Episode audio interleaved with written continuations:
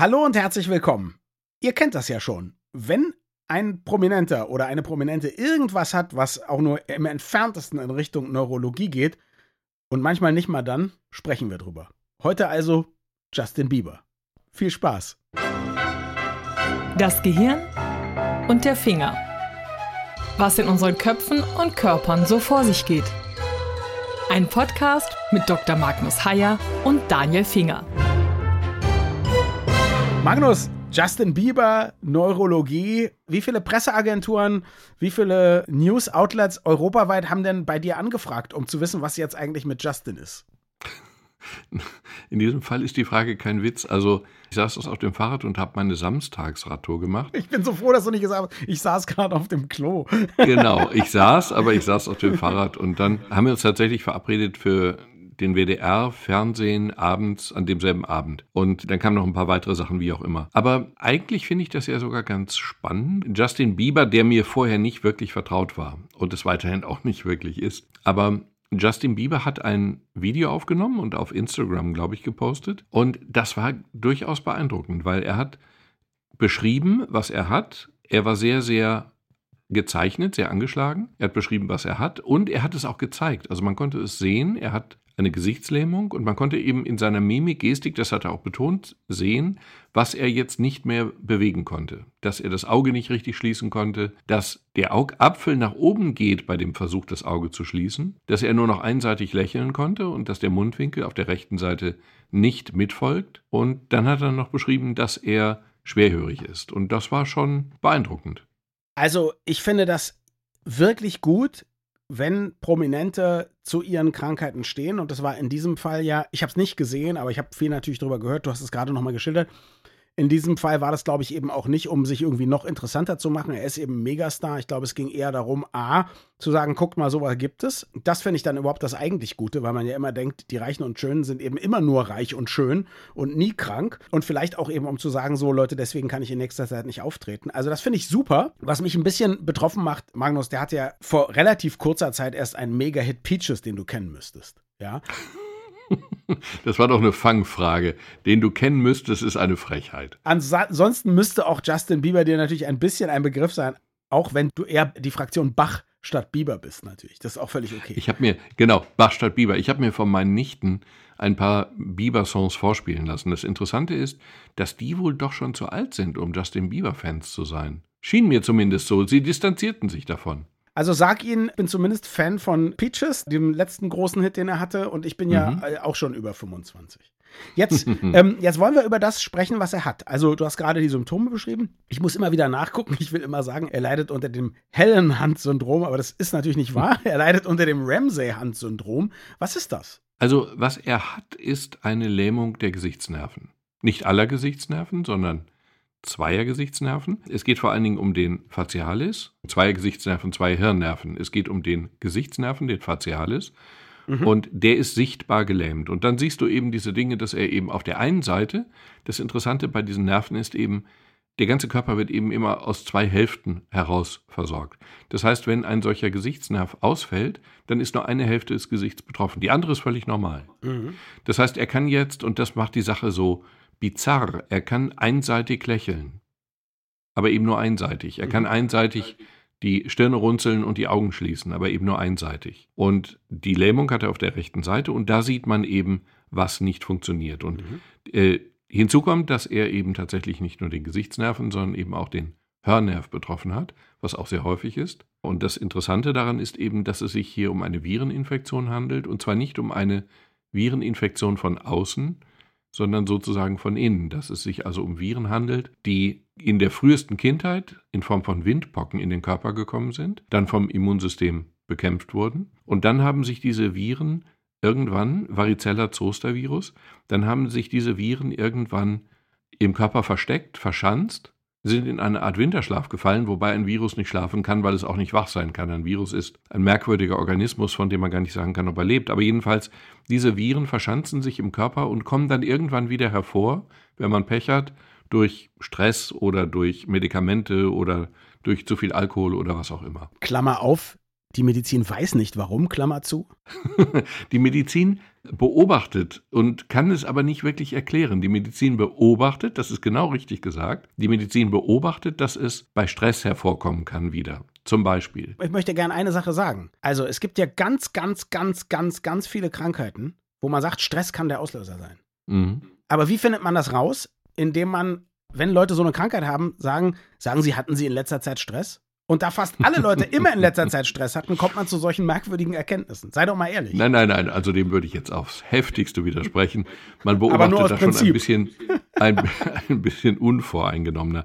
Eine der Beobachtungen ist übrigens auch die Viren, die also tatsächlich Windpocken machen und dann ja irgendwann ausgestanden sind im Prinzip, können wieder hervorkommen, dann machen sie in der Regel, sie können eben diese Gesichtsnervenlähmung machen, aber in der Regel machen sie was anderes. In der Regel machen sie eine Gürtelrose. Ich kenne Gürtelrose, ich kenne Leute, die unter Gürtelrose litten, ich kenne Leute, die eine Gesichtsrose hatten, das ist glaube ich das Gleiche, ja. Dann im Gesicht, furchtbar schmerzhaft ja. Und so, also ja, immer wenn Leute sowas haben oder wenn wir jetzt drüber sprechen, denke ich, ich hatte auch mal Windpocken, hoffentlich bekomme ich das nie. Und das kann ich dir nicht garantieren. Nee.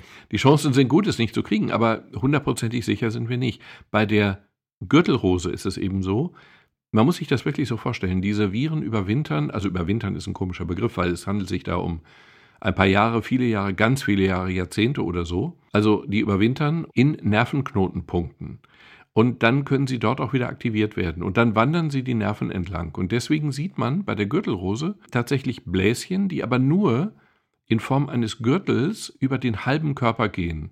Wie ein Gürtel, das kann höher sein, tiefer sein, aber es ist sehr schmal, es ist ein schmales Band und es überschreitet die Mittellinie nie, weil die Nervenversorgung da eben endet und von dort eben der Nerv der anderen Seite, der eben nicht betroffen ist. Das schmale Band der Antipathie, sehr schmerzhaft, wie gesagt. Meine Frage, du hast gesagt, die sind an Nervenknotenpunkten. Das weiß man, ja? Das heißt, das weiß man, okay. Ja, ja. Man kann die also auch finden, während sie quasi nicht aktiv sind.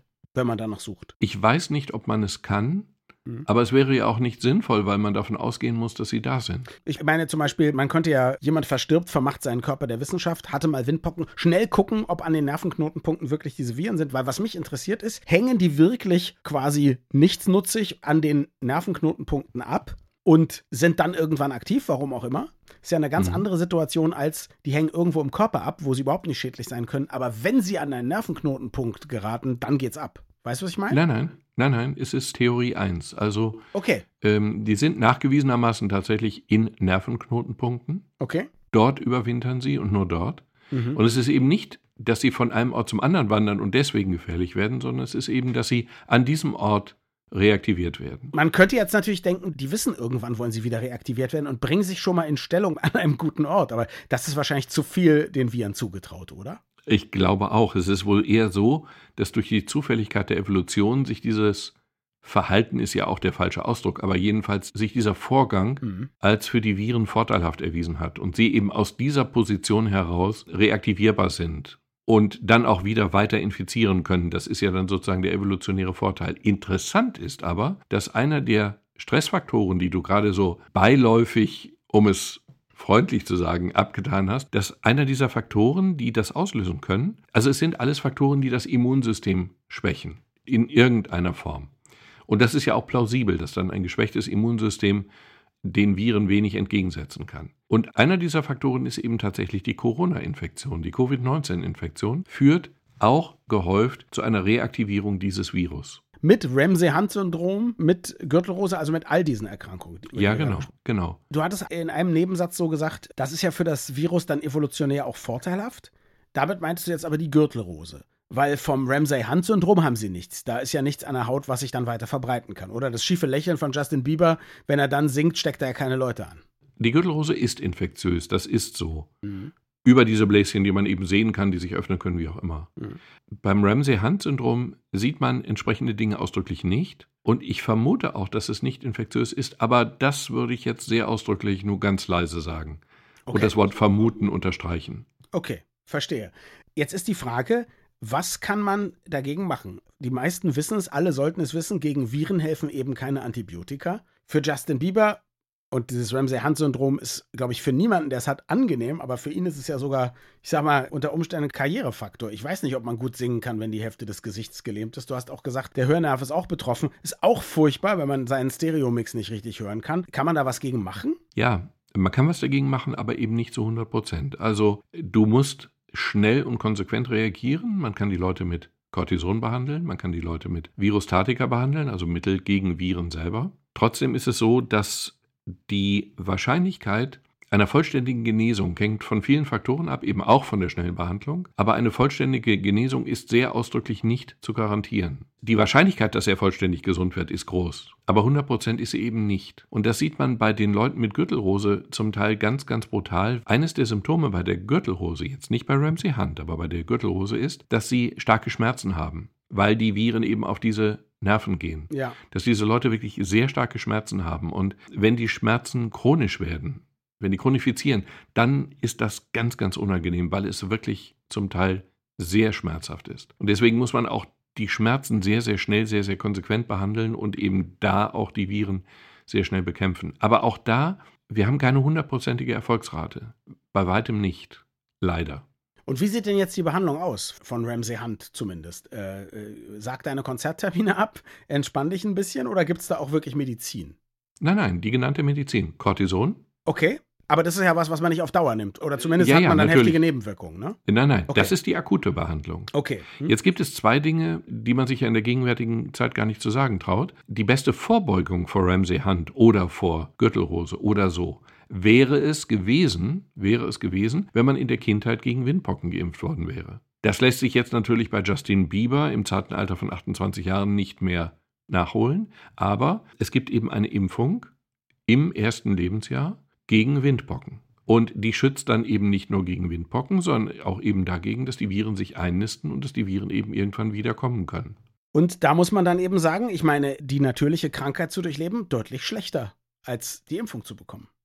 Ja, also dieses schöne Argument, der Körper reift daran, ist in dem Fall blöd, weil der Körper reift daran, behält aber dann leider Gottes die scharfe Munition im Körper und die kann dann eben jederzeit hochgehen. Nein, das ist etwas theatralisch formuliert, aber im Kern ist es so. Aber nicht ganz falsch, ja, genau. Nee, nicht ganz falsch.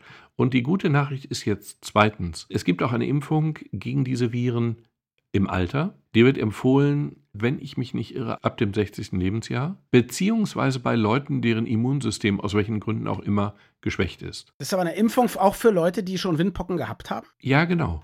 Genau. Ach, aha. Genau. Und das ist natürlich dann eine gute Alternative. Wie gesagt, diese Viren, ich meine mal gelesen zu haben, dass neunzig, fünfundneunzig Prozent aller Menschen bei uns Windpocken hatten und also diese Viren mit großer Wahrscheinlichkeit noch im Körper haben. Und für diejenigen, also für uns alle, ist es eben einfach riskant, wenn das Immunsystem schwächer wird, aus welchen Gründen auch immer. Eine Impfung funktioniert ja so, dass man Teile eines, eines Erregers, und zwar im Idealfall hoffentlich nicht die schlimmen Teile, dem Körper gibt und dann lernt er diese Erreger, sobald sie in den Körper kommen, zu bekämpfen. Mhm. Wie soll denn eine Impfung jetzt aber gegen Dinge helfen, die schon ewig in meinem Körper sind? Weil die Antikörper dafür muss ich ja auch in meinem Körper haben und so weiter und so fort. Und die hängen doch da so entspannt an den Nervenknotenpunkten ab die ganze Zeit schon. Naja, die hängen versteckt an den Nervenknoten ab die ja, ganze Zeit schon. Na klar, okay, aber sie hängen da eben ab. Also die Impfung findet sie jetzt auf einmal, obwohl mein normales Immunsystem sie nicht gefunden hat? Nee, so rum ist es ja nicht logisch. Ich stelle es mir andersrum vor. Die Viren sind irgendwo versteckt in diesen Hängen, wie du es elegant formulierst, ja. Hängen versteckt in diesen Nervenknotenpunkten ab. Okay, ja. Mhm. Das Immunsystem nimmt sie nicht zur Kenntnis. Genau. Jetzt kann es sein, dass eben durch eine wie auch immer geartete Schwäche diese Viren sich über Gebühr vermehren und das Immunsystem stark mit ihnen in Berührung kommt und dann be- sie bekämpft. Aber eben schwach, weil es sie ja im Kern gar nicht mehr richtig kennt. Ja. Durch die Impfung wird ein Immunsystem aber sehr, sehr scharf gemacht. Und wenn ein so scharf gemachtes Immunsystem plötzlich auf ein solches Virus trifft, reagiert es sofort konsequent und tödlich fürs Virus. Insofern ist es schon relativ logisch, das Immunsystem für diesen Keim zu schärfen, der zwar da ist, aber im Grunde nicht wirklich präsent. Um es mit Horst Schlemmer zu sagen, hör mal, da wird richtig schön scharf gemacht, das Immunsystem, Schätzelein. Aber sag mal... Es war ähm, mir klar, dass der Begriff scharf gemacht dir gegenüber ein gewisses Risiko sag, sag darstellt. Mal, sag mal, ähm, Justin Bieber ist achtundzwanzig. Diese Impfung ja. wird doch nur deshalb für Leute ab sechzig empfohlen, weil sie Geld kostet und man nicht möchte, dass alle dahin rennen und das auf Kosten der Krankenkasse machen lassen, oder? Jetzt mal unter uns. Es wäre doch das Beste, angesichts dessen, dass auch in mir wahrscheinlich diese Zeitbombe abhängt, mir die sofort zu besorgen, oder? Du bist bestimmt schon siebenmal geimpft. Dazu weiß ich zu wenig über die Kosten-Risiken-Analyse. Und mit Kosten meine ich in diesem Fall eben nicht Geld, sondern eben Risiken Kosten. Und Nebenwirkungen. Ja. Mhm. Es ist natürlich so, auch eine Impfung kriegen wir nicht zum Nulltarif. Auch eine Impfung hat immer gewisse Restrisiken. Und man muss ja zur Kenntnis nehmen, dass wir, wenn wir tatsächlich alle diese Viren in unserem Körper irgendwo versteckt in irgendwelchen Depots haben, passiert ja den allermeisten von uns nichts. Und dann stellt sich schon die Frage, ist es sinnvoll, alle Leute zu impfen, wenn nur bei wenigen die Viren reaktiviert werden. Ich gehe davon aus, dass es sich nicht nur um ein Kosteneinsparungsprojekt handelt, sondern möglicherweise auch um eine Abwägung, die für den Einzelnen sinnvoll wäre. Okay, also google das gerade. Die Impfung gegen Windpocken wird empfohlen für Jugendliche zwischen elf und fünfzehn und junge Erwachsene bis vierzig, finde ich einen ganz tollen Ausdruck, die noch keine Windpocken hatten und deshalb noch nicht geschützt sind. Also nur für die Leute, die noch die, keine hatten. Die noch keine hatten. Aber sie genau. wird... Genau, aber sie wird ja für Ältere auch empfohlen. Genau, das hattest du ja schon mhm. gesagt. Also das genau. steht jetzt auf dieser Seite nicht, aber grundsätzlich wollte ich das nur mal sagen, weil als ich, ähm, ich weiß nicht, bestimmt, vielleicht gab es die schon, als ich achtunddreißig war oder so, aber als ich zumindest klein war, gab es die Impfung noch nicht, soweit ich weiß. Ich habe sie auch nicht bekommen. Ich hatte Windpocken. Nach allem, was ich weiß, hatte ich Windpocken. Zumindest für junge Leute, wollte ich sagen, ist es so, dass es bis auf so eine Rötung an der einen oder anderen Stelle ganz, ganz wenige andere Nebenwirkungen gibt. Die schlimmste tatsächlich äußerst selten eine Lungenentzündung. Ja, das ist natürlich schon heftig, ja. aber alles, was noch heftiger ist, ist so selten. Also eins auf eine Million oder so, dass man gar nicht wirklich das als Ursache nachweisen kann. Mhm. Also eine sehr sichere Sache. Mhm. Okay. Es gibt noch eine lustige Drehung, die eigentlich überhaupt nicht lustig ist. Ich hatte ja gesagt, dass einer dieser Risikofaktoren eben zum Beispiel auch die Corona-Infektion sein kann. Und je schlimmer die verläuft, desto schlimmer halt. Mhm. Und jetzt gibt es die lustige Drehung. Ich habe einen Anruf von D P A bekommen, ob es richtig sei, dass die Impfung, die Impfung, die Corona-Impfung, diese Krankheit Ramsay-Hunt bei Justin Bieber ausgelöst haben könnte. Oh. Ja, Moment. Und jetzt wird es aber... Das Schlimme in der Medizin ist, die Antwort ist ja nie so eindeutig ja, nein, sondern manchmal, wir malen viel in Grau in der Medizin. Und es ist tatsächlich so, dass die Impfung das Risiko, eine solche Krankheit zu bekommen oder auch eine Gürtelrose zu bekommen, tatsächlich ganz leicht, aber erhöht. Genau, aber unverhältnismäßig weniger erhöht, als wenn man die Krankheit bekommt, richtig? Das ist nämlich jetzt genau der Punkt. Wenn man diesen Satz ausgesprochen hat, hat man im Grunde schon das Falsche gesagt. Mhm. Weil das Falsche daraus gezogen wird. Völlig richtig, die Impfung erhöht das Risiko, diese Krankheit zu bekommen, einen Hauch. Aber wenn man die Krankheit bekommt, beziehungsweise die Krankheit in einem schweren Verlauf, also Corona, dann erhöht es das Risiko erheblich. Um ein Vielfaches mehr als die Impfung. Also wer sich vor Ramsay-Hunt und der Gesichtsnervenlähmung schützen will, der sollte sich wohlweislich impfen lassen und sich eben nicht nicht impfen lassen. Und das Gegenteil geistert jetzt gerade durch die Foren über Justin Bieber.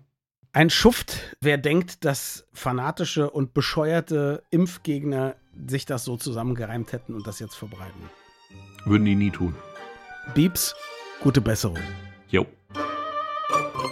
Danke fürs Zuhören und bis zum nächsten Mal. Wir freuen uns immer über Feedback an mail at gehirnfinger punkt de.